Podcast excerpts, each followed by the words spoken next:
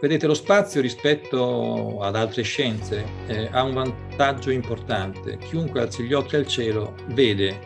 lo spazio, vede le stelle, può pensare, può immaginarsi, talvolta vede passare un satellite. E chiunque abbia una curiosità eh, ne può rimanere affascinato. La nuova corsa allo spazio non è più solo una gara tra superpotenze, ma anche una sfida tra privati. È questo lo scenario che si va delineando nell'esplorazione spaziale e che soltanto dieci anni fa sarebbe stato impensabile. Stiamo in effetti assistendo a una nuova accelerazione che vede in campo investimenti diversi, tra geopolitica, economia, tecnologia e scienza, dalla riconquista della Luna allo sbarco su Marte, dove ora la domanda è quando e chi ci arriverà per primo.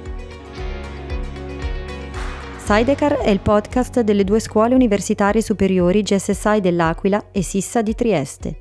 Un viaggio attraverso le vie della scienza, un'avventura on the road su strade meno battute, alla scoperta di nuovi inaspettati incroci.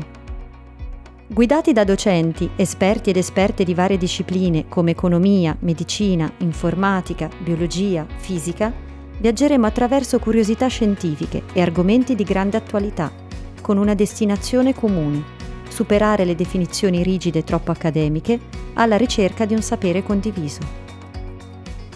A bordo di Sidecar il fisico Roberto Battiston, professore di fisica sperimentale all'Università di Trento e presidente dell'Agenzia Spaziale Italiana dal 2014 al 2018. Insieme a Michele Giuliano, neuroscienziato e professore associato di fisiologia alla SISSA.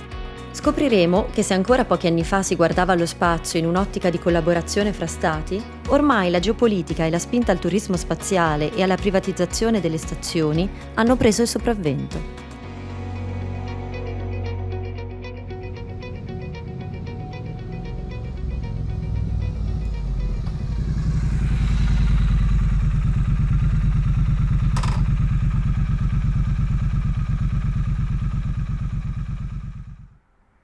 Roberto, benvenuto a questo podcast. Per me è un onore essere in tua compagnia ed è un piacere potermi riavvicinare, grazie a questa chiacchierata informale,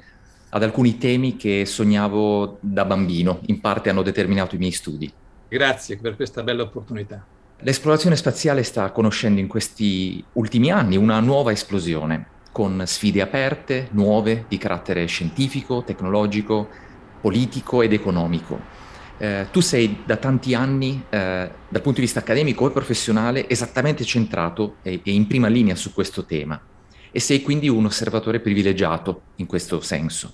Sei d'accordo con questa interpretazione, con questa affermazione? Stiamo vivendo una nuova fase in questo ambito?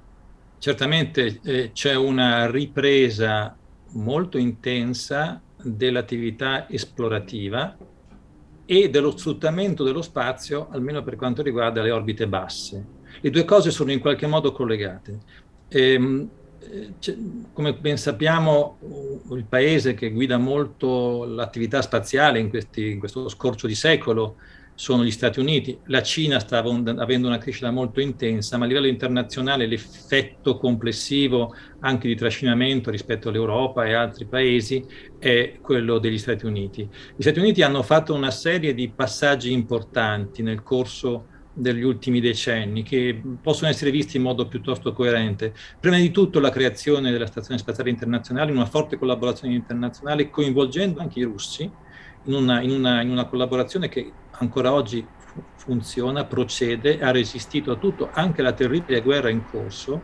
e quindi eh, è qualcosa che strategicamente, non solo tecnologicamente, ma anche da un punto di vista geopolitico, un passo importante che ha permesso all'uomo di rimanere nello spazio per periodi lunghi, prima giorni, poi mesi, adesso complessivamente sono vent'anni che alternandosi eh, gli astronauti sono sulla stazione spaziale. Questo è stato un primo passo, diciamo, in cui c'era una enorme volontà di coinvolgere tutti i partner. A quel tempo Cina e India erano dei minor partner, erano dei partner eh, meno significativi. Poi le cose sono cambiate, ma a quel tempo era così.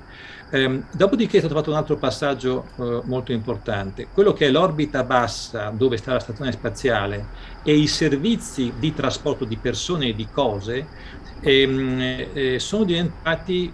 via via un'attività commerciale che gli Stati Uniti, non la Russia, non l'Europa, ma gli Stati Uniti hanno eh, eh diciamo, eh, passato attraverso una lunga serie di azioni di incentivazione e di, eh, e di eh, diciamo, supporto anche economico, oltre che appunto politico, alla parte privata. Sono, gli Stati Uniti hanno stimolato nello scorcio che va dagli ultimi anni 90 al primo decennio del, de, di, questo, di, questo, secolo, hanno incentivato le industrie private a equipaggiarsi di eh, lanciatori ehm, e, di, per trasporto di, prima di cose, quindi cargo, e poi di ehm, astronauti, quindi capsule abitabili per andare e per tornare, eh, che la NASA avrebbe acquistato come, un po' come Uber dello spazio, vale a dire per fare i trasporti in un senso o nell'altro, pagando un tanto a biglietto, un tanto al chilo, ma senza prendendosi più la responsabilità di sviluppare l'intero, uh, l'intero vettore, l'intero, l'intera macchina spaziale, navicella spaziale, come aveva sempre fatto prima. Questo passaggio, che ha preso una decina d'anni, ma è stato relativamente rapido, tra l'altro è, avvenuto a cavallo della crisi dello shuttle che dopo eh, l'ultimo disastro eh, del, del, Columbia del 2003 è, è, stato portato verso il pensionamento, quindi per parecchi anni gli americani non avevano più la possibilità di trasportare astronauti autonomamente da e per lo spazio, hanno dovuto comprare eh, i sedili della Soyuz russa per quasi 7-8 anni. E, bene, nonostante questo il tra- il, la transizione è avvenuta, questa è la space economy che è nata nel, nel primo 10-15 anni di questo secolo proprio per privatizzare le orbite basse. È lì che poi nascono um, i vettori di SpaceX, uh, di, di Blue, Blue, Origin, uh, il turismo spaziale, ehm, la possibilità di cui si discute ampiamente adesso di addirittura privatizzare, privatizzare la stazione spaziale con mm, nuovi eh, habitat o addirittura stazioni che possono essere fatte prendendo alcuni pezzi di quelle esistenti, sono delle idee che sono in discussione adesso. Quindi questo passaggio alla privatizzazione prima dei servizi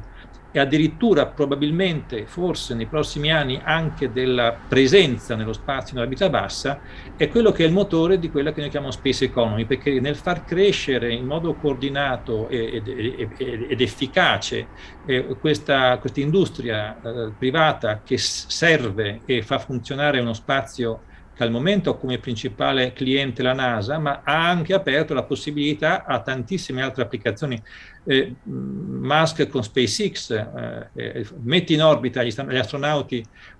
della NASA, porta sui cargo della, della, NASA, ma allo stesso tempo usa gli stessi razzi recuperabili a basso costo per lanciare un'infinità di altri satelliti, inclusi propri. Quindi eh, eh, sta nascendo un mercato autonomo stimolato dal servizio che a un certo punto era dominante, ora sta diventando probabilmente meno dominante nei confronti della NASA.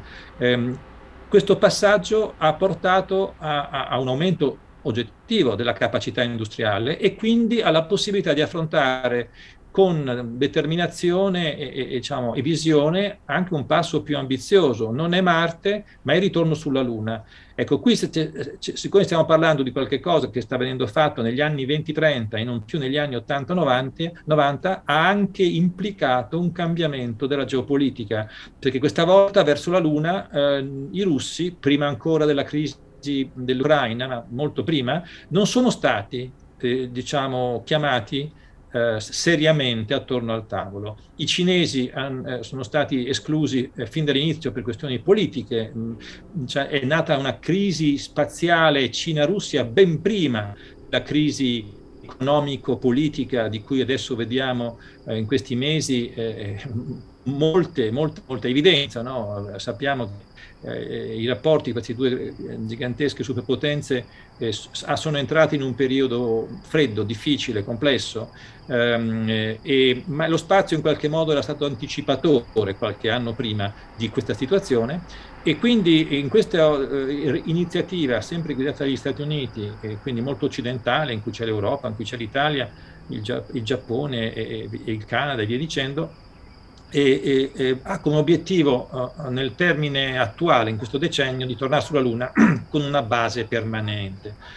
Questa è un'azione di nuovo di, che ha un contenuto scientifico tutto sommato limitato. Sulla Luna siamo andati con gli uomini, siamo andati con i robot, abbiamo portato il materiale di ritorno, la conosciamo relativamente bene, però ha una valenza politica importantissima e tecnologica non banale perché rimanere per mesi e non solo per poche ore o per qualche giorno sulla, sulla, sulla um, Luna ha delle implicazioni eh, molto, molto importanti e anche in preparazione da un futuro salto verso, verso, verso Marte. E ecco, questa fase lunare, quella in, in, attualmente in atto, è una fase diversamente dalle altre ho, di cui ho discusso, in cui la parte privata ha ancora un ruolo limitato, c'è un'azione preparatoria, ci sono varie discussioni, ma il, il, grosso dell'investimento è un investimento tradizionale pubblico di agenzia e di agenzie, ehm, con astronauti civili e, non privati, però diciamo, l'idea è un po' sempre questa, prima si fa la parte esplorativa di colonizzazione iniziale con eh, risorse pubbliche e poi si apre la strada, in questo ormai gli Stati Uniti sono stati molto chiari e hanno trascinato altri sistemi come quello europeo, eh, canadese e giapponese, si apre piano piano o più anche velocemente, dipende dai sistemi, verso una partecipazione dei privati. È un modello che diciamo in qualche modo può ricordare forse il Far West, prima si portano le ferrovie e poi si incominciano a coltivare i campi. Permettimi di interromperti, eh, hai menzionato la possibilità di usare la Luna come, e la permanenza umana sulla Luna come trampolino, piattaforma per Marte. E chiaramente questa è una cosa che forse nella generazione attuale rappresenta un analogo alla generazione passata con il, l'allunaggio, il primo allunaggio è realistico? Qual è, secondo te, l'orizzonte temporale della possibile colonizzazione umana di Marte? Come sapete, eh, Elon Musk ha un chiodo fisso che riguarda Marte e um, molti dei suoi, dei suoi, sforzi, incluso il Big Falcon Rocket, il gigantesco eh, lanciatore che viene costruito senza finanziamenti della NASA, viene costruito con finanziamenti interni di SpaceX, questo deve essere sempre ricordato. Nessuno gli ha chiesto di fare il Big Falcon Rocket a Elon Musk, come nessuno gli aveva chiesto di fare altri sviluppi che poi lui ha fatto, giustamente. Beh, è, è il classico lanciatore del suo sistema di lancio e di rifornimento in orbita e di recupero degli stadi bassi, pensato alla grande, un po' come fece Von Braun molti anni prima, senza riuscirci, de, della flottiglia, della serie di missioni che potrebbero portare una colonia umana su Marte, dove non si manda su Marte un paio di persone, è necessario andarci, quando ci si va col, col personale, con gli astronauti, eh, di andarci in più numerosi, perché il viaggio è molto lungo, è molto rischioso, ci sono tantissimi aspetti. Prima ci sarà una fase probabilmente robotica preparatoria, ma a un certo punto poi l'uomo deve fare la sua parte, e, ehm, per potersi preparare a poter stare lì per periodi lunghi. Um, quindi um, Musk sostiene di poterlo fare molto più rapidamente. La NASA ha sempre sostenuto che non siamo ancora pronti, che occorre, ha fatto moltissimi studi. Ricordiamoci sempre che il famoso mi, eh, film Il sopravvissuto, The Martian in, in inglese, è, è, tratto da uno studio reale, concreto, ehm, fatto dalla NASA per capire come si potrebbe eh, abitare Marte e coltivarci le patate. Quindi nulla di, quello, di quel film è inventato, ma certamente non siamo ancora nella fase realizzativa, anche se molte cose sono state capite. Ehm, quindi la, eh, la, questione è quando e chi ci arriverà per primo. Ehm, in questo momento sono sul tavolo due strategie totalmente diverse. Una della NASA che ha, con la ripresa forte della, delle missioni lunari in qualche modo dà credibilità a un piano di più lunga durata che, che, passa per la Luna e, e comincia a, prima in modo robotico e poi in modo eh, ast- con gli astronauti ad andare verso Marte, e l'altro eh, che sta crescendo molto più rapidamente, però diciamo i cui, i cui, contorni non sono ancora definiti, ci sono tantissimi problemi da risolvere, eh, con l'atteggiamento e la strategia di Musk che taglia le curve e fino adesso ha dato anche dei grandissimi risultati, oltre a qualche diciamo diciamo, momento di difficoltà. Quindi questa gara, questa corsa, chi la porterà avanti ehm, per primo è difficile dirlo, però certamente è una corsa, è una gara e questo è positivo per lo spazio, per lo spazio diciamo civile, per lo spazio dell'esplorazione. Non abbiamo parlato fino adesso di un altro spazio, quello della prima chiamiamo sicurezza, ma poi di fatto è militare, che sta crescendo enormemente in questo momento. E quindi negli discorsi che stiamo facendo sono dello, dello spazio civile, lo spazio commerciale e, e, poi c'è un altro aspetto che dovremmo forse mettere un attimo a fuoco, che a un certo punto può anche interferire col primo, dettandone anche i tempi e i modi. Hai parlato di Elon Musk, una delle, delle domande che ti avrei fatto, ma di, di fatto hai risposto, è questo aspetto economico e so che anche eh, stranamente nel mio ambito di ricerca, nelle neuroscienze, Musk è molto attivo ed è capace di attrarre talenti. E prima parlavi della Stazione Spaziale Internazionale, mi piace ricordare che eh, frequentemente abbia eh, delle comunicazioni radio con le scuole e abbia addirittura monti un ripetitore eh, radio per eh, i radioamatori, per gli hobbisti. E ho una curiosità, pensi che eh, questo tipo di hobby come la radio, eh, la, l'uso di un telescopio in un giardino o l'elettronica possono essere strumenti per ispirare le nuove generazioni di fisici, ingegneri, esploratori spaziali? Ma è sempre stato così e non c'è motivo di pensare che non sarà così ancora e a lungo. Vedete, lo spazio rispetto ad altre scienze eh, ha un vantaggio importante. Chiunque alzi gli occhi al cielo vede lo spazio, vede le stelle, può pensare, può immaginarsi, talvolta vede passare un satellite, con un po' di attenzione un'app, oggi vediamo passare la stazione spaziale, in certi momenti all'orizzonte. Quindi lo spazio è presente come è presente la natura sulla Terra, quindi chiunque abbia una curiosità eh, ne può rimanere affascinato e con strumenti relativamente semplici si può trarne anche una, una, un beneficio culturale, vedere delle belle immagini, vedere gli anelli di Giove o cose di questo genere. Ehm, quindi sì, ancora oggi, ancora oggi in un mondo in cui per esempio il digitale e il virtuale stanno prendendo un enorme spazio nella, nell'attenzione, nella mente, nella formazione anche delle, delle componenti più giovani, e fortunatamente eh, eh, quando uno esce in un prato la sera eh, può, può, fare ancora qualche cosa che come quello che faceva Galilei, tra, traendone vero, la vera soddisfazione dello scienziato che interroga la natura e ne ricava uh, delle risposte. Magari sono risposte che hanno visto migliaia di persone con un, sim- un semplice telescopio più di tanto non si può fare, anche se ogni tanto uno vede per la prima volta, non so, una cometa o per la prima volta un qualche asteroide, quindi si possono avere anche delle soddisfazioni importanti. Ma la cosa più importante ancora è questa magia di quando un, un uomo o una donna, interrogando la natura, ne ricava una risposta. No? Questo è qualcosa che ha affascinato l'umanità da sempre, da Galileo in poi è diventata la scienza sperimentale moderna è quello su cui si basa il, l'enorme sviluppo tecnologico contemporaneo, i progressi scientifici di tutte le frontiere, in tutti i saperi, e, e lo spazio in questo ancora oggi riesce ad animare e a motivare le persone. Trovo che sia una prospettiva incredibilmente stimolante pensare che alzando gli occhi al cielo eh, è la, la chiave eh, attraverso cui l'uomo ha iniziato l'indagine o ha anche eh, iniziato l'indagine scientifica. Mi viene sempre in mente eh, una delle foto eh, più famose del satellite Voyager che ha eh, il puntino blu, una, ha puntato verso, verso, la Terra, abbandonando quasi il sistema solare e nonostante siamo così piccoli, limitati e alzando gli occhi al cielo, di fatto è come se fossimo nudi, non abbiamo altri strumenti se non un intelletto limitato, ridotto, tant'è abbiamo utilizzato questo per fare i primi passi e iniziare a costruire eh, la nostra conoscenza scientifica. Sono molto d'accordo su questo, ma io direi che non siamo noi che siamo piccoli, è l'universo che è grande. Enorme. noi siamo abbastanza grandi, no? il fatto stesso che possiamo interrogarci e parlare di queste cose e, e, e guardare e, e, mettere il naso nella, nella, nel periodo del Big Bang, tutto sommato dà una certa dimensione a questa povera specie umana che vive, se va bene, cento anni. Però abbiamo di fronte a noi una, qualcosa di immenso che mette alla prova eh, la nostra capacità di curiosare e di interrogare la natura, ma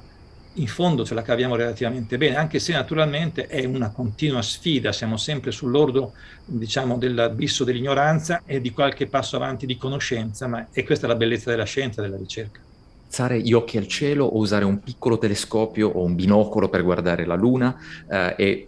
decisamente un'esperienza che, che, che, può cambiare la vita per, proprio per le cose che hai, che hai detto. E parlando di orbite basse o invece eh, molto più, eh, più alte, eh, mi viene in mente del recente lancio di un nuovo telescopio spaziale. Eh, che ne pensi? È di fatto è veramente un, un, un cambiamento drammatico nella nostra capacità di osservare il cosmo? Eh, quello che è stato fatto col James Webb Telescope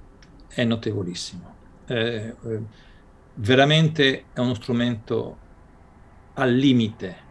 delle tecnologie. Molto spesso, vedete, quando uno fa un passo avanti nella tecnologia riesce a fare un francobollo in cui ha messo qualche, so, un cristallo, un vetro, un, un qualche cosa, un circuito molto avanzato.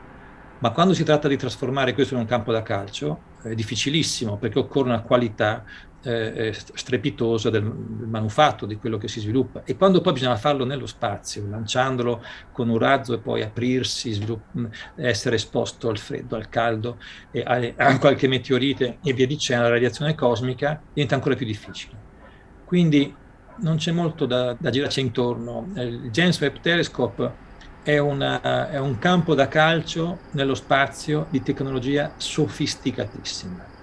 E ci si è riusciti, si è riusciti con un ritardo, i prezzi, i costi sono aumentati forse di un fattore 2, i tempi sono dilatati forse di 4, 5, 6 anni, eh, eh, ma la difficoltà, la sfida tecnologica era immensa. E il fatto che gli scienziati eh, di James Webb Telescope, i tecnici della NASA, siano riusciti a metterlo in orbita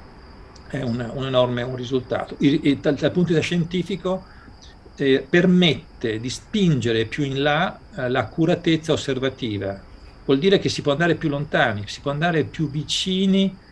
a ciò che è successo nel, nel, nel periodo dopo il Big Bang, in particolare questo periodo buio poco conosciuto, in cui dopo la ricombinazione delle parti positive e negative degli atomi, cioè degli elettroni negativi con i nuclei, di, di, con i protoni positivi per formare atomi di idrogeno e poi via via le cose più complicate, l'elio e via dicendo. Tutto questo è, è successo circa 370.000 anni dopo il Big Bang. Prima di questa data l'esistente universo era una, una, gigantesca palla di fuoco richiusa su se stessa, se riuscite a immaginarmi una cosa di questo genere, eh, era quello che era l'universo di allora. Bene, dopo la ricombinazione è piombato il buio perché i fotoni hanno smesso di interagire con il plasma. Questo buio è, è durato centinaia di milioni di anni. E poi a un certo punto hanno iniziato a nascere le stelle, perché al buio la gravità lavorava e metteva assieme i pezzi eh, che poi sono, uh, permettevano di assemblare dei, degli insiemi di, ati, di atomi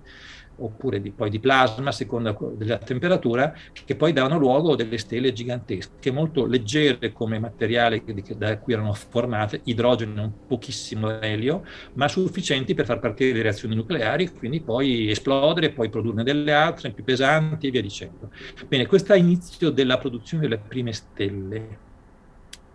e poi quindi con, con, un po' di tempo ci vogliono le, le, prime galassie, tutte quante queste i primi buchi neri, e non, non sappiamo bene dove porlo. Eh, si è parlato di no, a un certo punto si parlava di 700 milioni, 900 milioni di anni di buio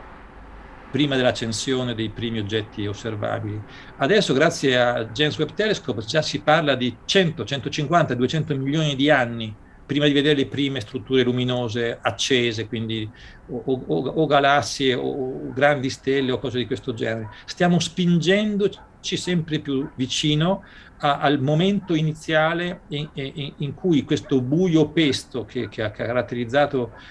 quasi un miliardo di anni del nostro cosmo incomincia a dare dei, dei segnali perché stavano accadendo cose, stavano formandosi strutture e, e, i precedenti telescopi non riuscivano ad arrivare a vedere delle cose così deboli perché così lontane nello spazio-tempo. E, e adesso ci si riesce e guarda caso incominciano a venire a galla uh, delle evidenze di attività luminosa, quindi visibile, quindi di reazioni nucleari molto intense, ehm, in tempi che si stanno via via avvicinando a, a, a, al momento della ricombinazione. Stiamo appunto, mi pare di aver visto 150-200 milioni di anni dopo la ricombinazione, che vuol dire dopo il Big Bang. Per questi progressi sono i primi che possiamo citare, ma la messe di dati che verrà prodotta dal James Webb Telescope eh, da questo punto di vista sarà immensa. Impressionante. Se non erro, la tua formazione di fisico, i tuoi interessi di ricerca sono della fisica delle particelle e ci hai appena spiegato il perché le particelle, il microscopico ha ovviamente un ruolo essenziale, per esempio, nella formazione dell'universo. C'è, nel, penso, nell'immaginario eh, comune del, del conflitto apparente fra il microscopico e l'immenso dell'universo. Come riconciliare questo apparente paradosso, contrasto? Ma diciamo l'idea di andare a vedere cosa c'è alla base della natura e di scriverla come dei pezzettini che interagendo costruiscono il grande partendo dal piccolo non è di oggi. I filosofi greci, per dirne una, ci hanno pensato molto molto a lungo e il concetto di atomos, atemno, indivisibile, eh, appunto lo dobbiamo a Democrito ed era dibattuto eh, eh, ferocemente eh, nei filosofi di, di, di, della Grecia e naturalmente era un discorso concettuale eh, di carattere logico, mancavano gli strumenti arri- per arrivare a individuare una struttura atomica della materia. È incredibile che ci siano voluti migliaia e migliaia e migliaia di anni, di fatto fra l'Ottocento e il Novecento. Cioè, pensiamoci che un attimo che Einstein, quindi i primi del Novecento, grazie al moto browniano, ha potuto calcolare proprietà microscopiche dei gas, che prima non erano, eh, diciamo, non erano note, in quanto andare a percepire le dimensioni atomiche, oggi con i, con i microscopi atomici vediamo i singoli atomi, ma ormai eh, eh diciamo, siamo molto, molto, molto più avanti, ma c'è stato un lunghissimo periodo in cui l'indivisibilità del, del piccolo, del molto piccolo, era un'idea, un concetto, un concetto, un principio. Ancora oggi noi, per esempio, questo tipo di eh, potenziale indivisibilità la, la, la, mettiamo alla prova ai grandi acceleratori come l'HC. L'elettrone è veramente indivisibile, il quark è veramente indivisibile, c'è una scala ulteriore di piccolezza e di indivisibilità? Eh, sembra di no, sembra di no con le tecniche, con gli strumenti, con i microscopi di oggi, ma ancora oggi da questo punto di vista stiamo inseguendo l'idea, la lontana idea dei greci dell'indivisibilità. Bene, siccome siamo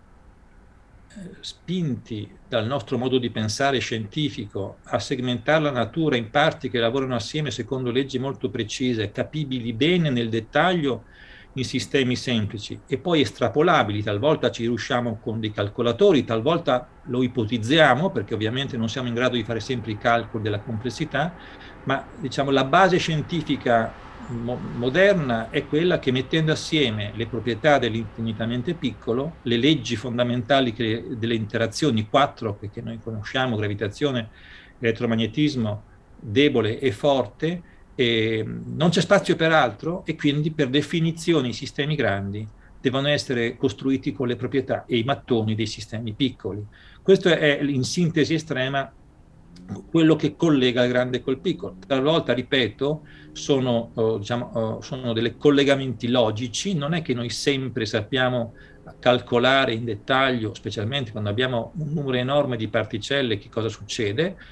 ma mh, abbiamo buone indicazioni che tutte le volte che noi mettiamo le mani su un processo elementare eh, fra particelle, eh, le cose poi con un po' di pazienza riusciamo a costruirne gli effetti secondari quando abbiamo tante di queste interazioni. Oggi con i computer e i supercomputer facciamo dei passi avanti enormi nell'implementare le formule elementari per spiegare come la complessità si forma. Ma hai um, menzionato, ehm, senza entrare nel dettaglio, anche a un contesto diverso, un contesto militare eh, o di applicazioni militari, di difesa. C'è in questo senso, immagino che le risorse e gli investimenti siano di fatto supportati da un aspetto di difesa militare, però c'è anche un aspetto del, di un rischio, dei pericoli e recentemente la NASA ha provato a deflettere la traiettoria di un corpo celeste per provare se questo fosse, fosse possibile. Quindi lo spazio ha dei rischi, forse imminenti. Dobbiamo, dobbiamo preoccuparci. Allora, la missione a cui facciamo riferimento è questa bellissima missione DART, eh, che, stata, che, che, ha raggiunto l'obiettivo dopo un viaggio di 7 milioni di chilometri, eh, di centrare un minuscolo piccolo asteroide, anzi una luna, una microscopica luna, poche centinaia di metri di diametro, di un asteroide che fa qualche chilometro di diametro, quindi rispetto all'immensità dei, dei pianeti e delle, delle, lune dei vari pianeti è poca roba. E il fatto di essere riusciti ad arrivare a centrare questo piccolo oggetto è di enorme valore e come italiano e come ex presidente dell'Agenzia Spaziale sono molto contento perché il progetto del, del Licia Cube, il, il CubeSat che ha accompagnato DART per questo viaggio, si è staccato poco prima per prendere le fotografie, le immagini dell'impatto che chiaramente DART impattando non poteva dopo un po' più fare, e, mh, è stato concepito proprio nel 2017-18 con un rapporto diretto con la NASA, usando le competenze che la nostra industria nazionale ha eh, per fare qualche cosa che ha permesso di portare per la prima volta a una distanza di 7 milioni di chilometri un manufatto autonomamente, autonomamente operante, un satellite diciamo fatto in Italia, una prima assoluta mondiale di cui siamo tutti quanti estremamente fieri. Eh, tornando alla domanda fatta, ehm, eh, il,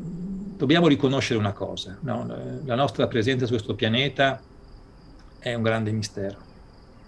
Eh, poi, poi, noi siamo presi dalle questioni quotidiane e, e, per ogni singolo individuo conta ciò che accade durante la sua propria giornata, ma se ci, se ci stacchiamo un attimo dal nostro destino individuale, guardiamo che cosa è successo in questi millenni, le varie, le varie civilizzazioni, gli sviluppi, i progressi, le guerre, i disastri, tutto quello che è successo e sulla vita complessiva del nostro pianeta è veramente un trattino infinitesimo rispetto a una durata di miliardi e miliardi di anni. Quindi ricordiamoci sempre che noi siamo in una condizione ambientale buona, anche se stiamo molto preoccupati per questo piccolo cambiamento di circa un grado che sta creandoci dei grossi problemi. No? Quindi una piccola variazione subito ci mette in difficoltà, bisogna sempre pensare a questo e ricordiamoci che nella storia del pianeta, del sistema solare, sui lunghi tempi rispetto alla nostra piccola durata, non individuale ma di, di, di, di specie, è successo di tutto, di tutto. Ricordiamoci che, che, i dinosauri molto prima di noi dominavano il pianeta, poi è arrivata una singola, un singolo grande meteorite che ha distrutto tutto. Noi siamo esposti a questo tipo di situazioni. Anzi, forse noi esistiamo oggi grazie a ciò che è successo anche di catastrofico nei centinaia di milioni che ci hanno preceduti. E quindi un pensiero che ci deve accompagnare è che questo periodo di relativa stabilità ambientale, per ambiente intendo spazio e terra, nonostante che noi siamo vorticosamente al lavoro anche talvolta per combatterci, per, per, per, sfruttare, per crescere, per distruggere, per creare, insomma che siamo chiaramente una, freneticamente al lavoro rispetto a questi tempi così lunghi, e però rappresenta solamente un piccolo tratto di una, una storia lunghissima di un pianeta e purtroppo eh, la possibilità che ci sia qualche asteroide malintenzionato che si presenta a noi troppo tardi, visibile troppo tardi rispetto a un'azione di, di protezione, è un fatto oggettivo. Non dobbiamo illuderci, è un fatto oggettivo. È, è improbabile, è raro, eh, succede ogni milioni e milioni di anni eh, a quelle dimensioni, però non è impossibile. E quindi mh, dobbiamo cercare di vivere al meglio questa nostra vicenda umana nel, nel complesso dell'umanità, non di singoli individui, naturalmente ciascuno poi deve fare della sua vita al meglio che può, sapendo che così come un mistero che esistiamo, è un mistero per quanto esisteremo. E in questo senso forse riflettere al fatto che cerchiamo di non dare una mano alla probabilità che noi si possa essere spazzati via, perché ci sono dei fenomeni esterni, come quelli che abbiamo citato, di possibili asteroidi malintenzionati, ma ci sono dei fenomeni interni che dipendono da noi. Se noi sfruttiamo il pianeta in un modo sconsiderato e ne facciamo aumentare la temperatura come sta accadendo adesso, senza capire quello che stiamo facendo e senza capire che potremmo intervenire per cambiare le cose. Se noi riempiamo lo spazio di, di, di junk, di debris, perché si fa prima e poi qualcun altro ci penserà a pulire, perché prima o poi succede un disastro che magari coinvolge tanti satelliti e rende lo spazio invivibile. Se noi continuiamo a mettere armi, continuiamo a minacciarci in un contesto um, fragile come quello spaziale, oppure cominciamo ad andare sui vari pianeti con l'intenzione che dire è mio non è tuo e cose di questo genere, beh, a un certo punto è chiaro che stiamo aumentando i rischi. Dopodiché uno può dire, ma i rischi li prendo in considerazione e ci faccio i calcoli, però sappiamo che calcolare rischi bassi, ma molto gravi, è una scienza esatta, ma che noi facciamo come umani molto, molto, molto male, perché siamo sempre abituati a pensare, ma se non succede ieri, non succede oggi magari non succede domani, non succede anche dopodomani, ma non funziona così con le probabilità. E quindi quando noi affrontiamo queste cose con il rigore scientifico, sappiamo che dobbiamo essere sempre in qualche modo in allerta, usare bene il nostro tempo e le nostre risorse e eh, incrociare anche le dita, perché alcune cose che riguardano la, l'immensità dei fenomeni attorno a noi non le conosciamo ancora oggi e non le sapremmo gestire se si presentassero con troppo, troppo presto, diciamo, con po- troppo poco preavviso. Quindi DART è un'ottima cosa,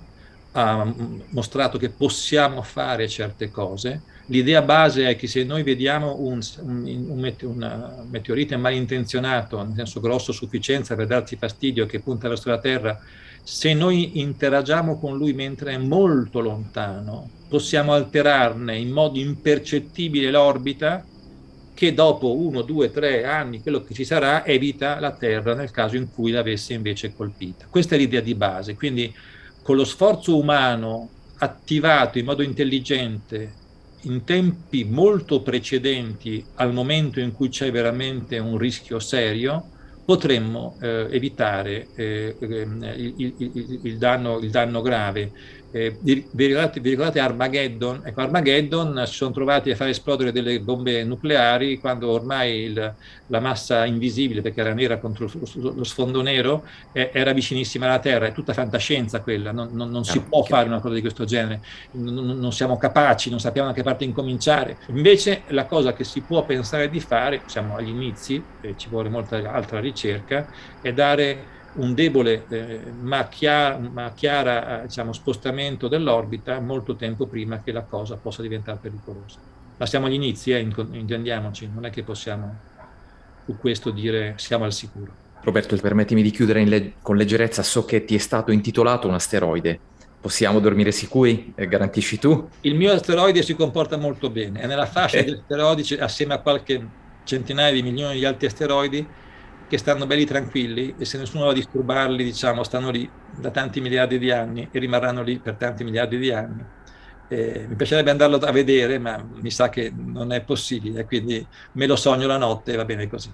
Grazie infinite, grazie per aver accettato l'invito e per questa chiacchierata bellissima. Grazie a voi.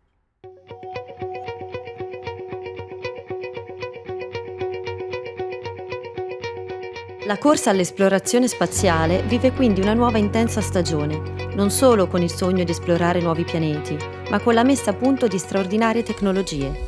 È l'esempio del telescopio spaziale James Webb o della missione DART, che per la prima volta ha modificato la rotta di un asteroide, aprendo la strada alla possibilità di deviare pericoli che potrebbero minacciare il pianeta Terra. Vi aspettiamo al prossimo viaggio su Sidecar Sidecar è un podcast del GSSI, Gran Sasso Science Institute dell'Aquila, e della SISSA, Scuola Internazionale Superiore di Studi Avanzati di Trieste. Ideazione e realizzazione a cura di Chiara Badia, Carmelo Evoli, Fernando Ferroni, Domenica Bueti, Giuseppe Mussardo, Donato Ramani. Coordinamento di Chiara Badia e Donato Ramani. Sound design e post produzione Simone Negri. Una produzione Dobcast.